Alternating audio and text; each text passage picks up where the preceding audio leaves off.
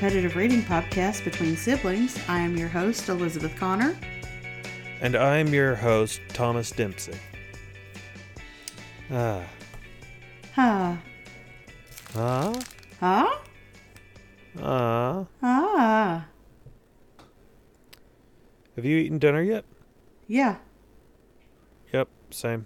I had a, um, had lasagna that I made oh, that's myself. cool. Nice. Wait, uh, like from scratch? Yeah. Wow, that's impressive. Well, ish. Like I didn't make the sauce by myself. okay. And I, I presumed that you didn't like, I guess, make the pasta from scratch. No. No, but that still sounds pretty. I mean, we we're just like a family of Stouffer's over here. We But, uh, actually we actually do like homemade lasagna fairly often. Um, I would say probably like once a month. That sounds good. Please excuse Bernie in the background, by the way. Oh yeah, I, it, Bernie is of course Elizabeth's pet hyena. yep. So uh, if you're wondering where all that squealing is coming from, She's very vocal. Yeah. So yeah, so we had uh we had lasagna tonight. Well, technically I had lasagna tonight because we had to go to we went to a guy's house tonight that like Brian went to high school with to go buy some inventory off of from Brian's Okay. new business. Right. Yeah. Brian started getting in on the uh, online retail game. That he has. Um, so he is currently selling sports cards and sports collectibles. And we went to go pick up some inventory today, and we got a lot. Wow. Always Like- good to stock up. like, we were at this guy's house, and Brian comes out of the car, and he's like, We're going to have to make room. And I'm like, Okay, whatever. and he comes Did you out. take his car? no, we took my car. Oh wow, that's rough. TJ, you may want to uh, describe my car to our listeners. Oh right, yeah. She's got a small car. and I am and I commute every day to my job, so I have a lot of stuff in it. Yeah. I mean, But, let's just say uh, what it is. Um so anyway, Brian was like, "We have to put a lot of stuff in here." And needless to say, multiple trips were made. Oh wow, that's pretty neat. Yeah, my car, um, as dudes, my car is doing fine. I uh, got oil changed a c- couple weeks ago. Got to put the air filter in myself. That was new, Oh, and uh, it, it's not that difficult a job. There's like just a compartment for it under the hood that you pop open and swap it out. It's basically like changing the lint filter in a dryer. okay. But uh, yeah, I was happy to have that done, and I don't know that I'll ever get to a point with my car where I, I imagine I will be trading in, for a new car before I put in the requisite work to get the check engine light to turn off. Uh-huh. Just because. Have I told you about that? No. Well, uh, about it, uh, several months back, check engine light came on. Uh, I can't recall if this was around the time it needed an oil change or not, but at any rate, took it in for them to look at, and their best guess was that it was an O2 sensor that needed replacing. And to replace an O2 sensor would cost about in the ballpark of $700. Mm. Yeah, so I was not looking to make that level of investment at the time. And really, I think the worst that an O2 sensor malfunction can do is like hurt your gas mileage. Mhm. And seeing as I hadn't been seeing any like actual like impact where that's concerned, I just let it be. And now you just of course now you just got to stay abreast of it with all the other stuff because if, if something goes wrong, then the light can't very well inform you of it. So that's just uh, what I got to do. But I'm pretty good about keeping on top of like oil changes and stuff. And the other week I uh, used my uh, stim money to get a new pair of tires Okay. put on there. Yeah. How's the weather over there? It's, I mean, it's kind of cloudy, but like it's fine. Yeah, we've been getting a lot of like thunderstorm, not thunderstorm, tornado warnings around of the uh, upstate South Carolina isolate. N- Okay. not that I've seen any per se, but uh, you know, it's just sort of, I guess, the atmosphere being what it is, and it's Mhm. given us a lot of rain today. But um, it actually worked out because it gave me an opportunity to test out the weatherproofing job I did on this table I got mom and dad. oh, that's right. You got mom and dad that table.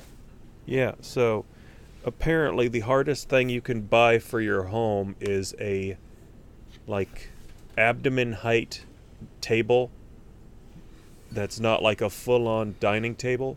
Anything smaller than that is just like like a curio or like a niche item.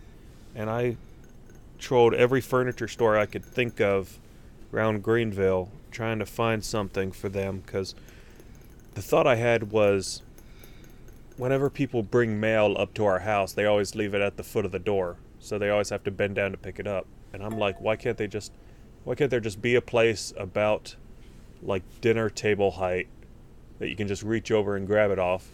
So I didn't want anything too large, just something by the door. And finally I went by this uh, pottery place that uh, turns out sells a lot more than just pottery, and it's uh this just this like I guess three to foot tall, three and a half foot tall table.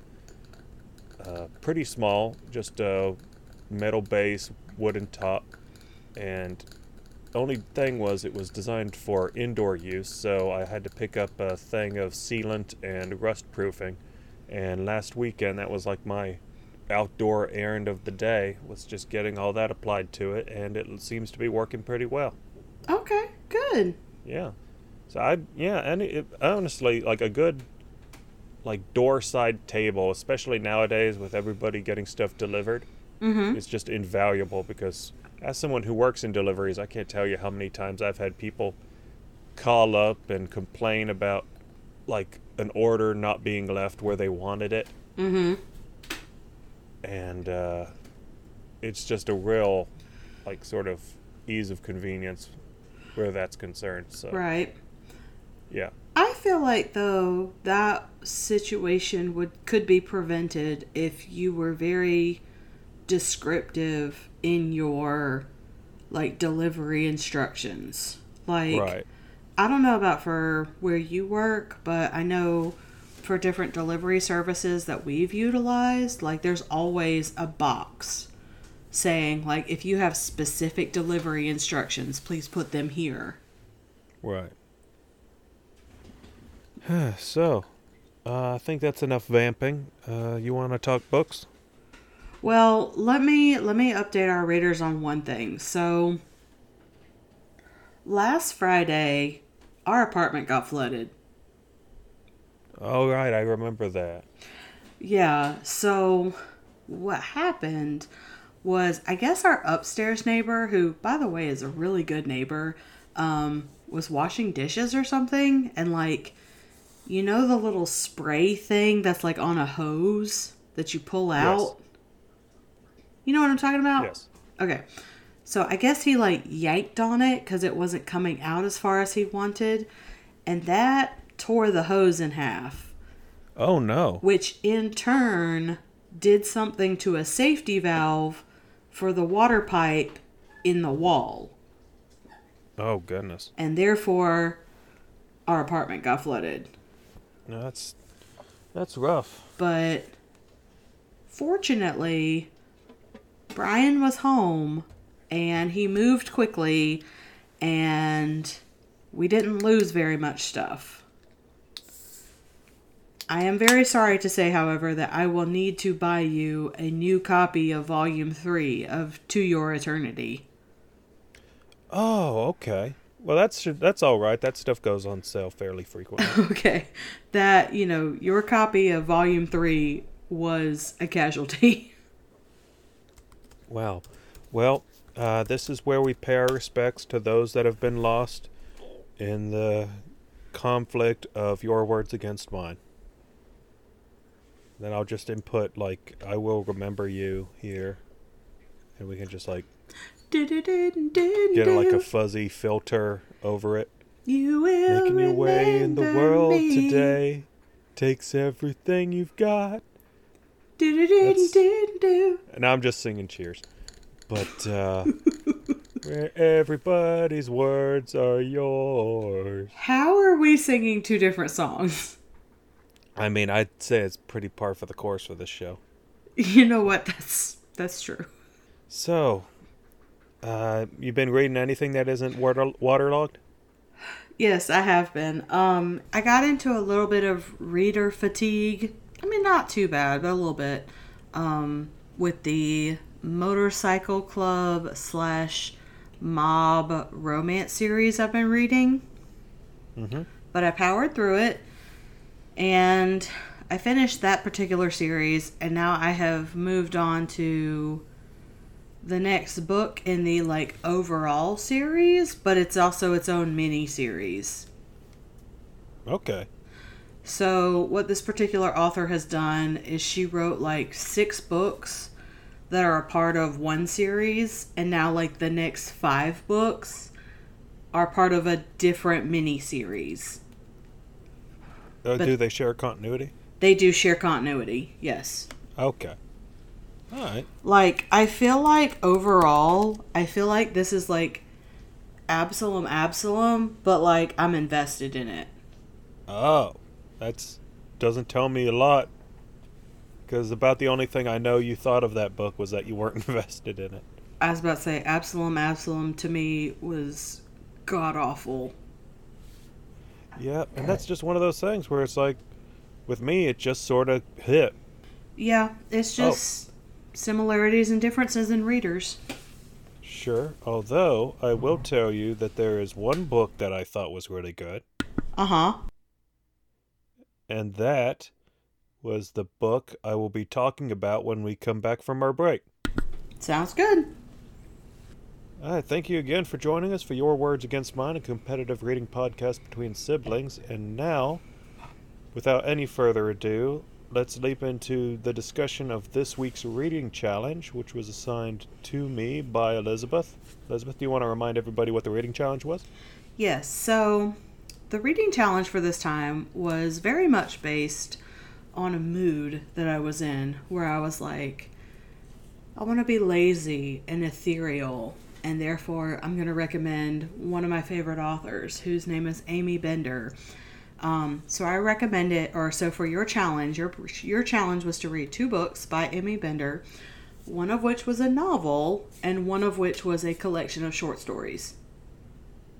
That's right. The novel was The Particular Sadness of Lemon Cake, and the collection of short stories was The Color Master. That's right. So, did you complete the challenge? As of 7:30 p.m. today, yes. Woohoo! Yep, it was a bit of a rush. I myself had something of a reader uh, backup uh, over the past couple weeks, but these books helped me get out of it, and now I am officially done with all books that I have started as e-reads, excluding the uh, Anna Karenina that I'm reading on Storied, or serial Serial. reading rather, the serial app. And honestly, I feel like when I start a book in hardback, I'm much more efficient at making my way through it than I am reading it on my phone. Mm-hmm. Because even once I checked out a hard copy edition of the particular sadness of lemon cake, just I guess having started it on my phone sort of conditioned me into a more piecemeal uh, attitude around uh, getting into it. Mm-hmm. Whereas when I start reading something in a book, I'm basing my reading more around like long sessions Okay. And that's how a lot of my reading gets cleared through. Mm-hmm. So, yeah, uh, once I had the hardcover edition of that, I was able to make a lot better headway into it. And as for the Color Master, I read that basically over the course of just like three or four days. Okay. So, yeah, and in, and with that one, it was rather interesting because since it's a short story book, what I found myself doing was just skipping around to whatever story looked interesting Mm-hmm. and uh, usually I would like uh, suit my reading selections to like where I was like circumstantially like I, if I felt like I wanted to read like a big chunk of it I would look for one of the longer stories or if I felt like I was wanting to knock out several smaller things I would read some of the shorter ones but uh, I did read all of it Okay. uh, ultimately, yes. And uh, we can talk about that one first because it's the one freshest in my mind. Now, have you read The Color Master? Yes. I I mean, I read it like six years ago. Okay, yeah. Because uh, I feel like when you said it was her one of her more recent books, I was thinking like last year, but it is like a 2016 uh, book or Yeah. thereabouts. So, um, what uh, stories do you remember from it?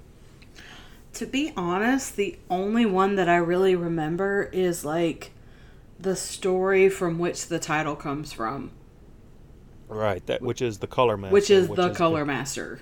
Yeah, which is a sort of a medieval th- set story about, uh, I guess, a clothing, a clothmaker boutique, Mm-hmm. basically, with a bunch of uh, like artisans and craftspeople who work together to make clothing and fashion items for royalty.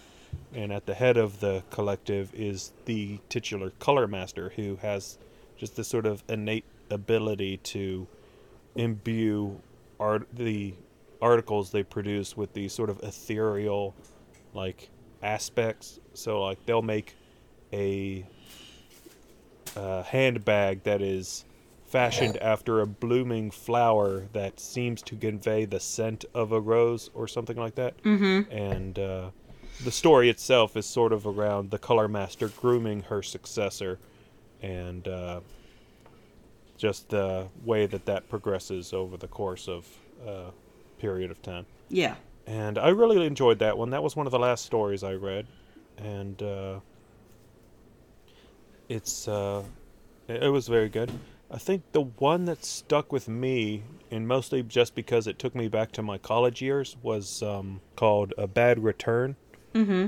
which was the story, if you recall, about a uh, college girl who, while witnessing a protest, an anti-war protest, uh, goes to the home of the nearby home of like an elderly stranger, Mm-hmm. and while she's visiting with this stranger, she discovers that the man has come into the possession of an object that she lost several years before, and she's just sort of like unnerved as to how that could have been. Mm-hmm. Do you remember that one? Vaguely. Yeah, I I thought it was really good, mainly just because I feel like it captured, it does a good job of capturing that sense of like developing uh, personal agency that you sort of have when you're living alone for your for the first time at college. Mm-hmm. and uh, it's the longest story in the book. But uh, most of most of the stories range between ten and twenty pages, Mm-hmm. and uh, there's a couple of really short ones in there. And um, there's the of course there's the tiger mending, which is a short story about a pair of sisters who travel to a foreign country so that the uh, seamstress sister can be enlisted in the uh, like healing of tigers whose stripes are coming undone Mm-hmm. and uh, all of mo- all, most of the stories seem to have an element of magical realism about them, which uh, seems to be a common trend with a lot of Aimee Bender's writings. Mm-hmm. But not, it's always sort of uh, up in the air as to like how extensive those elements of fantasy become. Mm-hmm. Like the last story in the book, The Devourings, is just a full-on fantasy story about a woman who moves to the country to marry an ogre, and then her life sort of becomes like the inverse of like an old parable, Mm-hmm. like where like a group of children like trick the ogre, and then this woman being married to the ogre has to like deal with the tragedy of the fallout. Mm-hmm.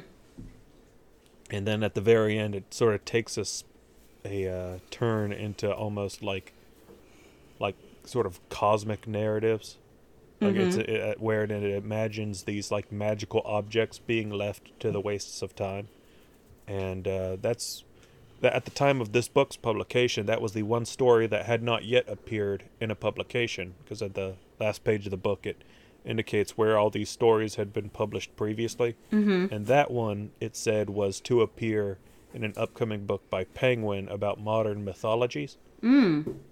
So that I'd be actually intrigued to like hunt down what that book was Mm-hmm. because uh, like multi-author story collections are a kind of book that I think I'd be intrigued to check out. Mm-hmm.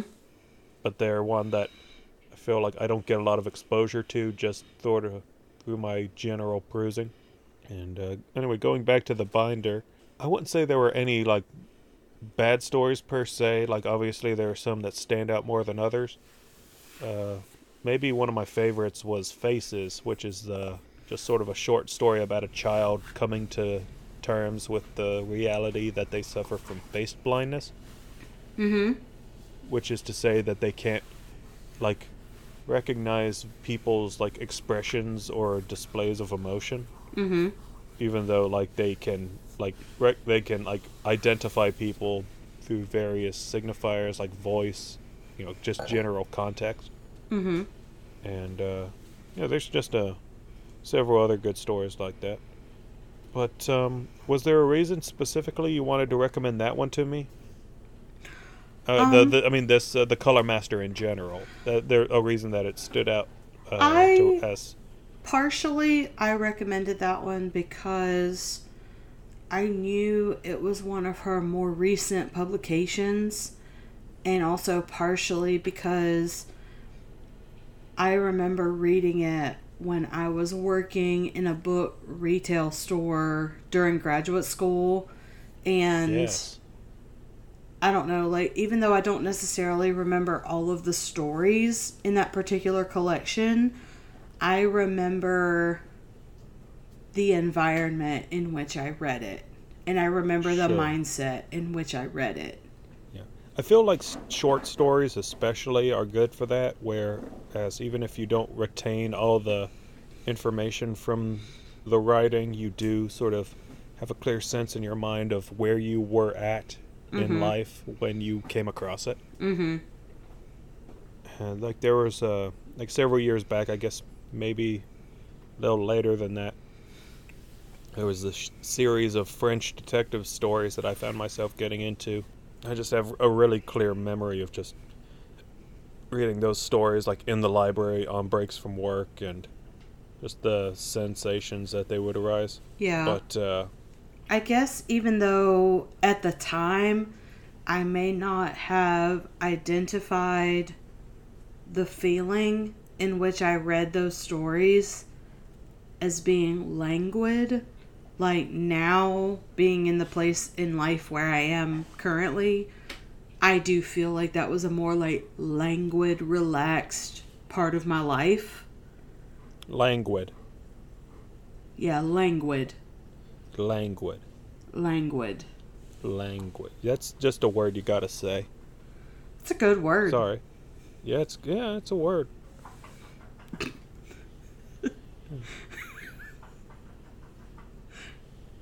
Yeah, Yep. it's a word. Sorry, I interrupted your languid thought. No, I just, you know, I just feel like coming into the spring season, which we are now officially in, um, you know, I would definitely say that languid is a feeling that I have. Right. And I just recall my memories of that particular short story collection making me feel that way. Okay. Well, I feel like reading the book like I did over a period of days, and uh, I don't know how you're supposed to read short story collections per se. If you're supposed to do them all in one go, or maybe spool them out over time. but uh, I definitely feel like there's been an opaqueness to the last year or so that might, if anything, uh, cloud my memories of the books that I read from this era. Mm-hmm. So I can't say for certain how well these uh, stories will stick with me, but I can certainly attest that I enjoyed them in the moment of reading, and that I feel like, especially just Aimee Bender's author like writing style is very appealing to me. Mm-hmm. Like just her way with language and descriptions is uh, very evocative, and so I'd be intrigued to check out more of what she does. May I, before we continue, may I ask you something about the other book you assigned? Yes. Um, what circumstances led you to read the particular sadness of lemon cake? That was one of those books that, like, I was always intrigued by the cover. And Okay. I can't remember what I read first. I can't remember if I read The Color Master first or if I read The Particular Sadness of Lemon Cake first. Um, But I know Because- I read both of those in the same time of my life, which was like when I was working at a book retailer in graduate school. Um, and I loved I loved the particular sadness of lemon cake. Like I loved it more than I loved the color master. And I can definitely recall moments of that novel better than I can the color master. Right. Well, I can d- certainly say that I enjoyed it the most of the two books I've read uh, for this assignment, and uh, I was in I was surprised to see actually once I'd completed the book and went to log it on Goodreads that it seemed fairly middling in its uh, acclaim. Mm-hmm. Like just on Goodreads, it had like a reader score of like 3.2 or something Mhm. like that. So not all that much to write home about. And uh, I, I gave it like a five star because I thought it was great. mm-hmm. But uh, I do wonder if maybe certain aspects of its writing, if certain like directions that the story takes, might have uh, dissuaded certain readers who are might be inclined to like pick up a book blind called "The Particular Sadness of Lemon Cake," expecting one thing and getting another. Because uh, I guess spoilers for those who haven't read it. This again is a sort of lightly magical realism book that uh, the way I sort of came to conceptualize it was what if X Men, but with weirdly ineffectual powers that rather than like societal and institutional racism, just represented like adolescent angst and depression.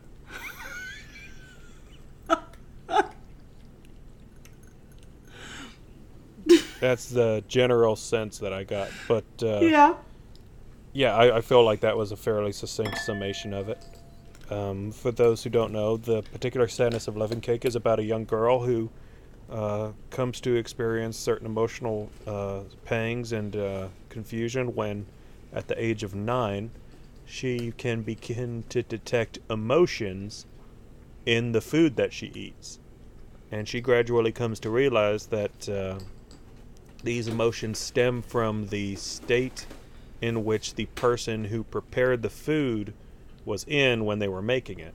So, like, if a person was distracted or upset or happy when they're making a piece of food, and sh- then she eats it, then she can, like, detect that in the food.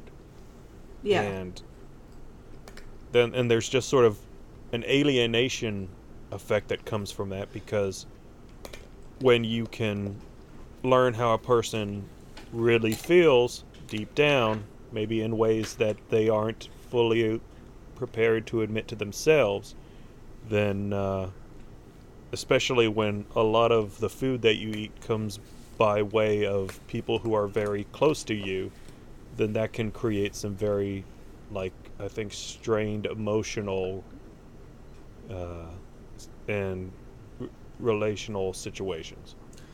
Yeah, and I also I really liked one thing that I remember really liking about the book was not just you can taste the emotions of the person who prepared it, but you can taste the emotion or the lack of emotion in which the ingredients were produced. Right. And I remember that being something that I was particularly fascinated by in this book. Yeah, and, and also just as sort of a snapshot of a place and time, which is the kind of story that really resonates with me. Uh, I don't know if it's ever made explicit. I get the sensation that this story is set in perhaps like the 80s or 90s at the very Mhm. least. It didn't feel contemporaneous to when it was released. Certainly not with like virtually no reference to like cell phones Right. or the internet or anything like that. It uh, felt very much like a story of an earlier time, like perhaps someone writing from a position of like advanced years, looking back on their life. What did you think about the brother? I was just about to ask, Okay. do you, as an older sister, uh, spy any commonalities between the brother character and me? Well, the brother in the story was older, right? Yes, he was. Okay. Um. Ju- ju- just to be clear for the listener, uh, the brother in the particular sadness of lemon cake is uh, an introvert. I think sort of coded as being on the autism spectrum, and uh, over the course of the story, you kind of learn in dribs and drabs that he too has an ability set like his sister that is significantly more uh, distressing than Yeah. being able to learn things about food. And uh, it just lends a whole another layer of uh, uh, complications to the proceedings.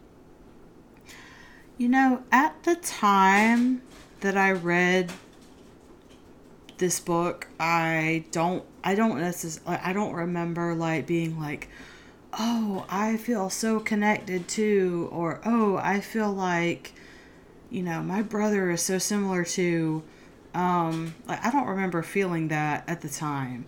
But I guess upon reflection in this particular conversation, like I guess part of me could kind of be like, yeah, I could see it.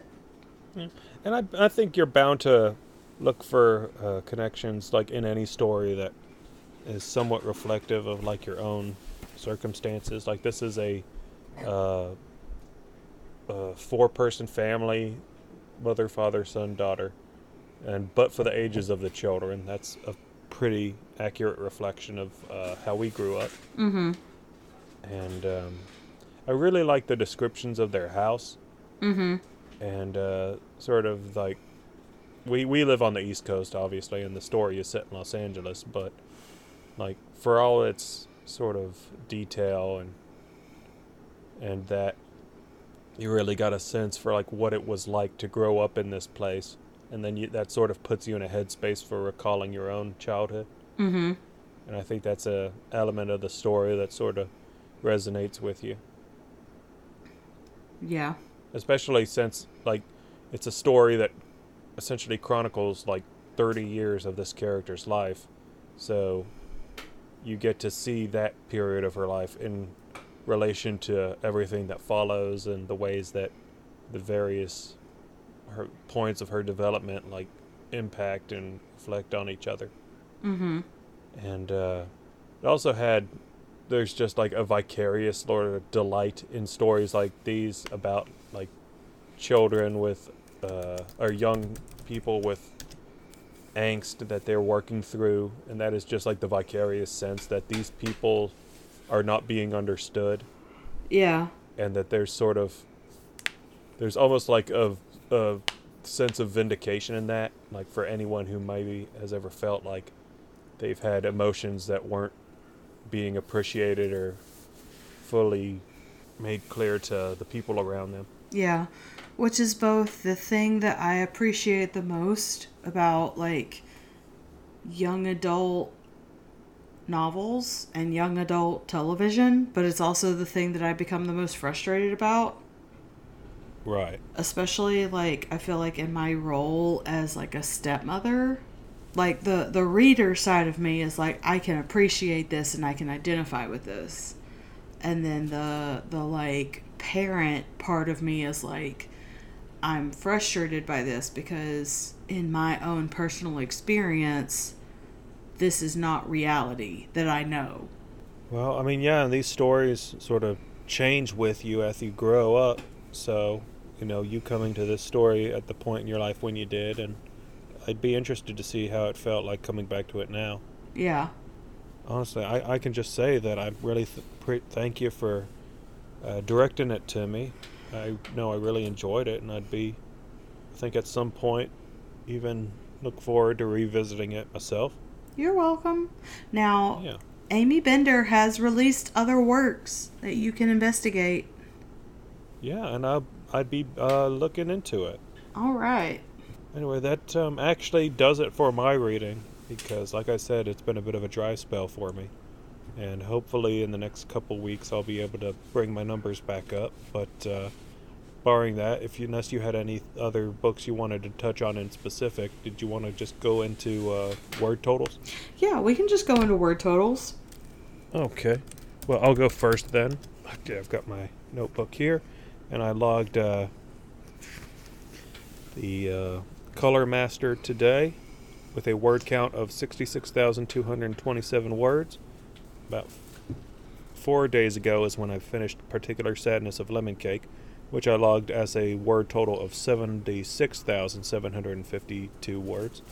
So together, that brings my current word total up to one million two hundred thirty-two thousand two hundred seventy-five words. Okay, give me just a second to pull up the books that I've read. All right, so in this particular series that I'm reading, the books are compiled into like book compilations. So it's like you download one file and you get like five books or six books in the file. Um, since the last episode, I've read three books for a total of 320,256 words, which brings my total up to 1,889,024 words. Okay, so you are still pulling ahead, but uh, like I've said, I'm gonna make a resolve to catch up in the weeks to come. I've got several shorter books that I've checked out from the library that I think I can uh, peel through at a pretty rapid clip. Okay. and hopefully that'll be able to do something to balance things out. But uh, for the time being, I believe all that leaves us with is to assign a new reading challenge. Yes. And are you ready? I am. All right. So, your next reading challenge is based on something you and I both experience. Okay. Um, so our readers may not know, but I I commute probably 45 minutes one way to work every day. So that includes so that's like an hour and a half worth of like car driving time. Um so I have time to like get stuff done. That's usually when I take care of like phone calls or I listen to podcasts or in the case of this challenge, I listen to audiobooks. Okay, so it finally arrives. It arrives. So, your challenge is to listen to an audiobook, and your prize will be if you are able to complete the challenge um, by the deadline. You will obviously get the word total as if you had read the print version of that book. Okay, sounds good. And, And you can use whatever format you want to to get your audiobook. All right. Yeah, I'll have to look into it because I don't have any. I mean, I guess the library apps have an e uh, audiobook option to them, so I could uh, look into it through those. The, yeah, there's uh, there's several different means of obtaining audiobooks. So just find the one that works best for you and listen to one. Okay. Well, I look forward to finally taking the dive. And uh, I thank you for this challenge. And I thank you for joining me again on this episode of Your Words Against Mine, a competitive reading podcast between siblings. Thank you for joining us. Did you want to let people know where they could uh, catch up, keep up with us? Yes. So you can find us on Instagram and Twitter at Your Words Podcast. And you can also find us on Facebook at Your Words Against Mine Podcast. And we have a website, yourwordspodcast.com. And uh, we hope to see you there. This has been a pretty brisk one, I should say. Uh, For us, yeah.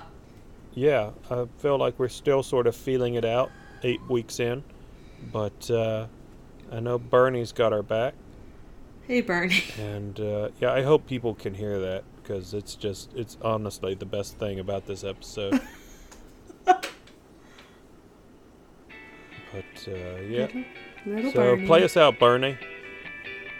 She's taking a bath. Okay. Well, in that case, bye. Bye. Bye, Bernie. Bye.